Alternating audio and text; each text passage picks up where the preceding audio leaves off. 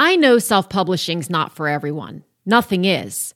But if you've considered self-publishing for even a minute, listen up, because I'm betting I know what's holding you back from exploring it further or getting started. Number one, you think the self-publishing process is a lot harder than it actually is. And number two, you're understandably afraid of doing it, air quote, wrong. So I've created a new free resource for you. It's called the Self-Publishing Starter Kit, and you can get instant access to it by clicking the link in the show notes or visiting publishaprofitablebook.com/self-publishing101.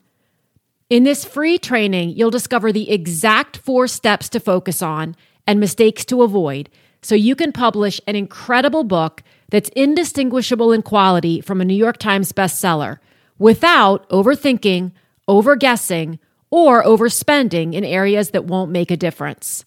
Again, visit publishaprofitablebook.com/self-publishing101 to get instant access. Welcome to the Write the Damn Book Already podcast. My name is Elizabeth Lyons. I'm a 5-time author, and I teach people how to write and publish powerful, thought-provoking nonfiction and memoir without overthinking or getting caught up in extreme overwhelm. Because your story and message matter, and it's about to become someone's very favorite resource. For more book writing, publishing, and how the heck do I move through this glitch tips and solutions, and plenty of free resources, visit publishaprofitablebook.com. Hi, everybody, and welcome back, or welcome period, to Write the Damn Book Already. I'm excited for this one. I'm going to talk a little bit about how to navigate the moments, the days, the weeks, the seconds when you think, yeah, I just don't know if I can do this. Now, this episode is sponsored by, once again, my program, Book Writing Made Simple, and the reason today is exciting. We are adding monthly book writing sprints to the program. As if the program weren't already amazing enough, it's a 12-month program that helps you write your powerful nonfiction or memoir. It comes with all of the tactical how-to that you need. It also comes with monthly coaching with yours truly and a private Facebook group, and pop-up workshops and masterclasses with other experts in the field, and now with monthly book writing sprints. So for the first week of every month, we will pick a time, whatever's best for the majority, and for that hour, for 1 hour, Monday through Friday, we will all convene in a Zoom room. We'll have 5 minutes of inspiration and goal setting and intention setting, and then everyone will put themselves on mute and on video off if they prefer, and just write or get caught up on trainings. So for those who are members of Book Writing Made Simple, who are wanting to keep their momentum, this is perfect. For those who have maybe dropped off a little bit because life got in the way, this is a great way to get yourself back in there and get the momentum going and the juices flowing again. So I'm so excited to add this feature into the program. If you'd like to know more about Book Writing Made Simple and find out if it's the program that you've been looking for, you can check that out at publishaprofitablebook.com/write-the-book. And as always, feel free to DM or email me at elizabeth@elizabethlyons.com with any questions at all you might have about the program. I'd love to talk to you about it. So today, what we're going to talk about is what to do and how to handle it when you have these moments as a writer or as anything else of, I don't think I can do this. In the coaching space, for a long time now, I'm hearing directives that say, don't talk to the disempowered version of your client or your target customer. On one hand, I completely get this. And here's the hand on which I get it. It's the hand on which someone is committed to staying disempowered for the rest of their life, right? These are like, I dropped my daughter off at school this morning for the first time in a while because usually her dad drops her off and he's out of town. And so I dropped her off, and it's been a while since I've had to do this, and I remember why I begged him on my knees to be the one in charge of dropping her off, and it's because there is no rhyme or reason to the drop-off strategy, and no matter how many rules or requests or outright, like, please, for the love of God, emails the school sends out saying, please do it this way, there's this collection of parents who think they're the exception and that they're going to do it in the way that works best for them. And it damn near causes an accident every single time. My stress level is through the roof. It's not even 7:30 in the morning. It's not okay. Now, I've always said, because, you know, other parents have lamented this and asked the administration, could you please send out an email? And the administration's response is one I completely agree with. They say, we have, but the people who need to read the email the most aren't reading it because they are committed to doing things their way, period. It doesn't matter what anybody else says or wants or thinks. That version of a disempowered person, someone who's just committed to being stuck in the story of, I can't write the book, I can't publish the book, I can't launch the book, I don't want to sell the book, I don't want to talk about the book, I don't want to do anything. That's a hard person to talk to.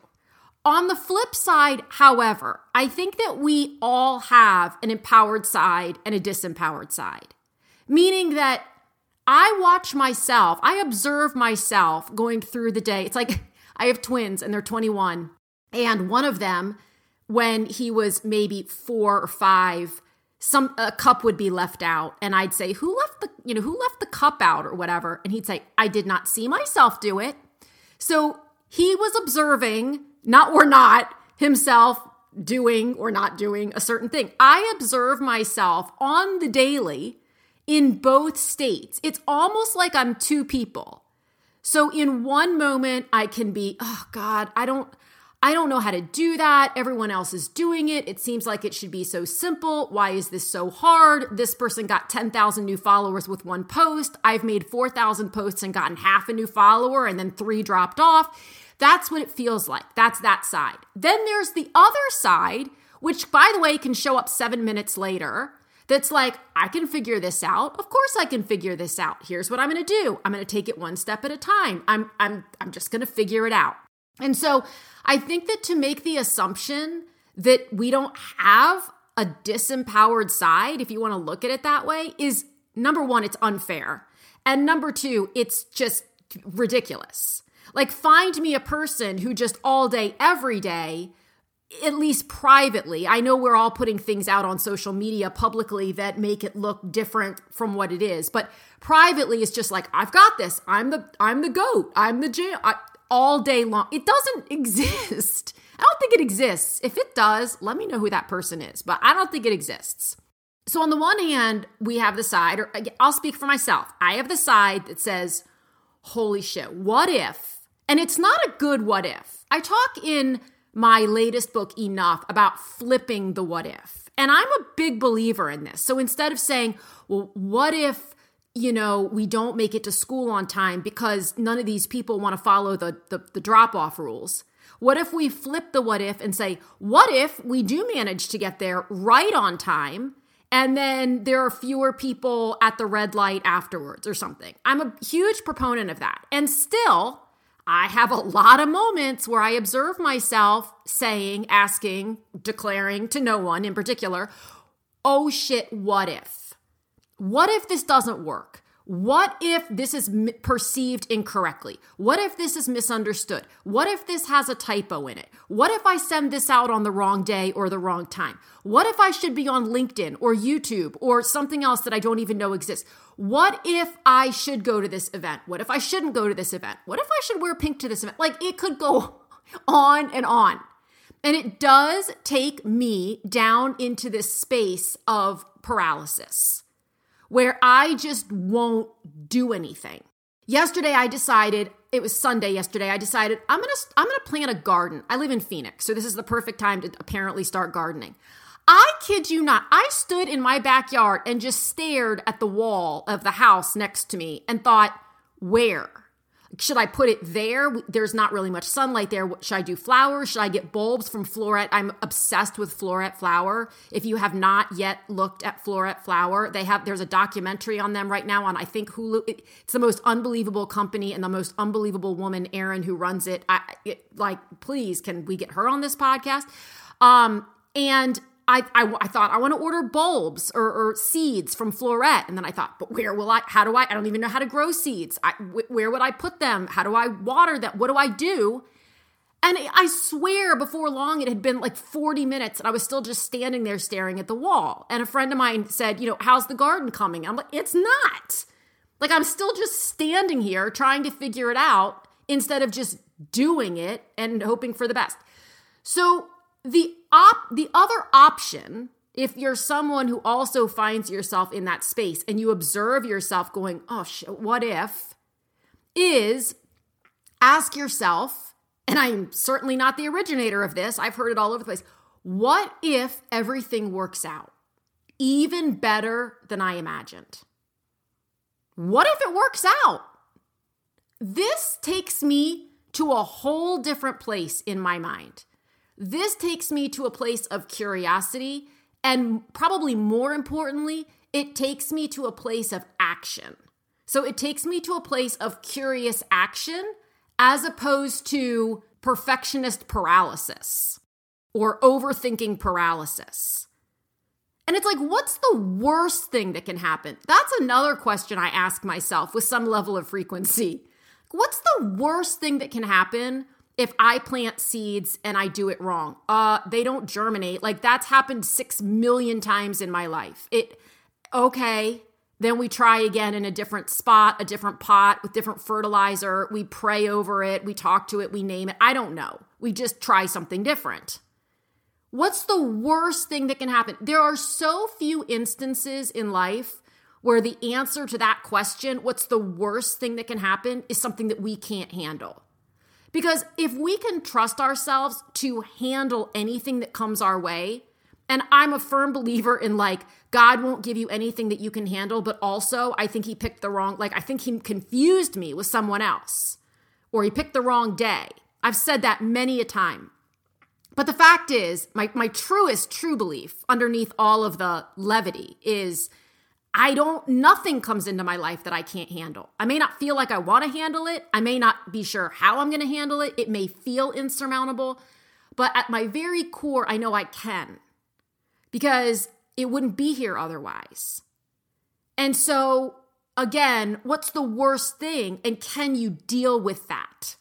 As one of my best friends, Erin, says all the time, you can do anything you want as long as you're willing to deal with the consequences. So what is the worst possible consequence?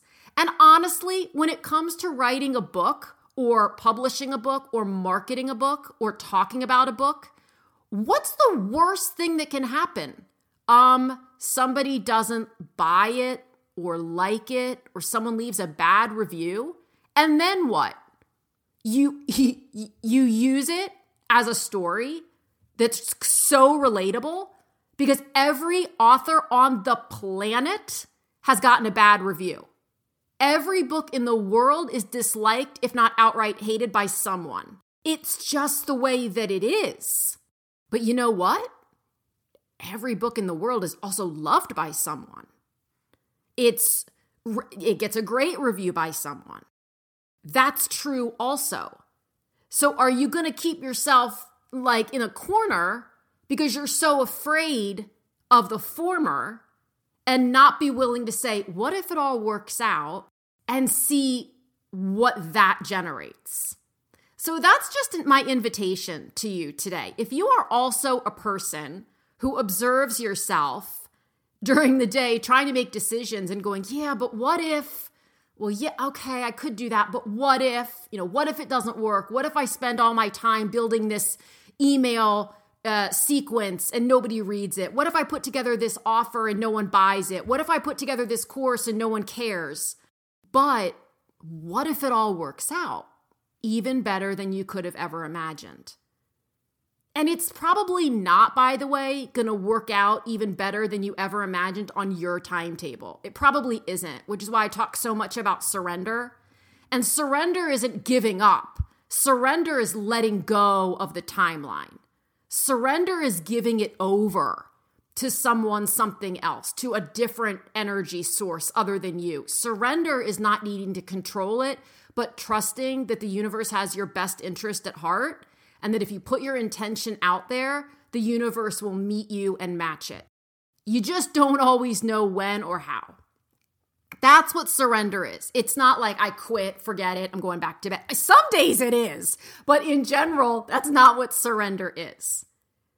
So to just continue to put yourself out there with the best of intentions, with the highest level of integrity, and trust everything that comes as a result. Because what if it all works out even better than you ever imagined? Thank you so much for tuning in. If you enjoyed this episode, this is your friendly reminder to follow or subscribe, leave a quick review, and share it with someone you know has a great story or message, but isn't sure what to do next. Also, remember to check out publishaprofitablebook.com for book writing resources and tips, and to see all the ways we can work together to get your book out into the world. Again, thanks so much for listening, and I'll talk with you again soon.